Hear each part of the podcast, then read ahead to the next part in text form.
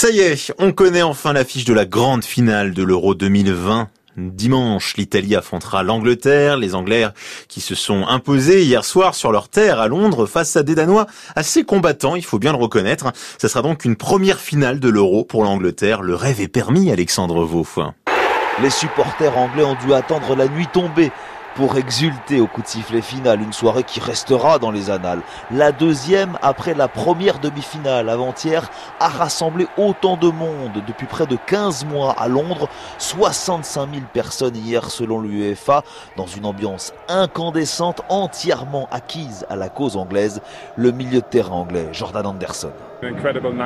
C'est une nuit incroyable pour toute l'équipe, les supporters, pour le pays. Je vois beaucoup de sourires sur pratiquement tous les visages. Après un match de folie où on a dû attendre la prolongation pour prendre l'avantage. Une superbe nuit, vraiment. Mais ce n'est pas fini. Et on espère qu'elle sera aussi belle dimanche. Une qualification au terme d'un match globalement maîtrisé. Et pourtant, l'Angleterre encaisse un but en premier, un coup franc direct. Son premier but encaissé dans la compétition. Mais les Anglais vont vite recoller au score, puis attendre longtemps avant de prendre l'avantage sur un penalty généreux, mais transformé en deux temps par Harry Kane. Le rendez-vous est donc pris en finale face à l'Italie, régulièrement présentée depuis le début de la compétition comme la plus belle équipe, invaincue depuis 33 matchs désormais, mais qui a souffert face aux Espagnols en demi-finale.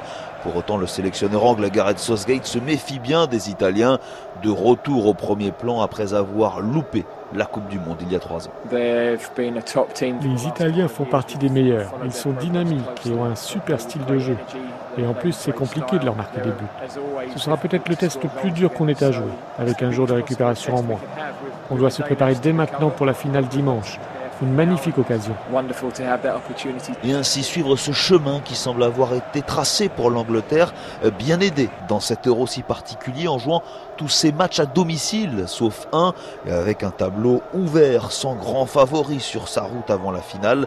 Cette sélection anglaise peut entrer dans l'histoire dimanche en remportant seulement sa deuxième finale, 55 ans après le Mondial 66, remporté déjà à l'époque dans l'antre mythique de Wembley. Rendez-vous donc dimanche soir à 21h pour découvrir l'épilogue de cette Euro édition 2020 entre les Italiens habitués de l'exercice et les Anglais qui joueront leur première finale européenne.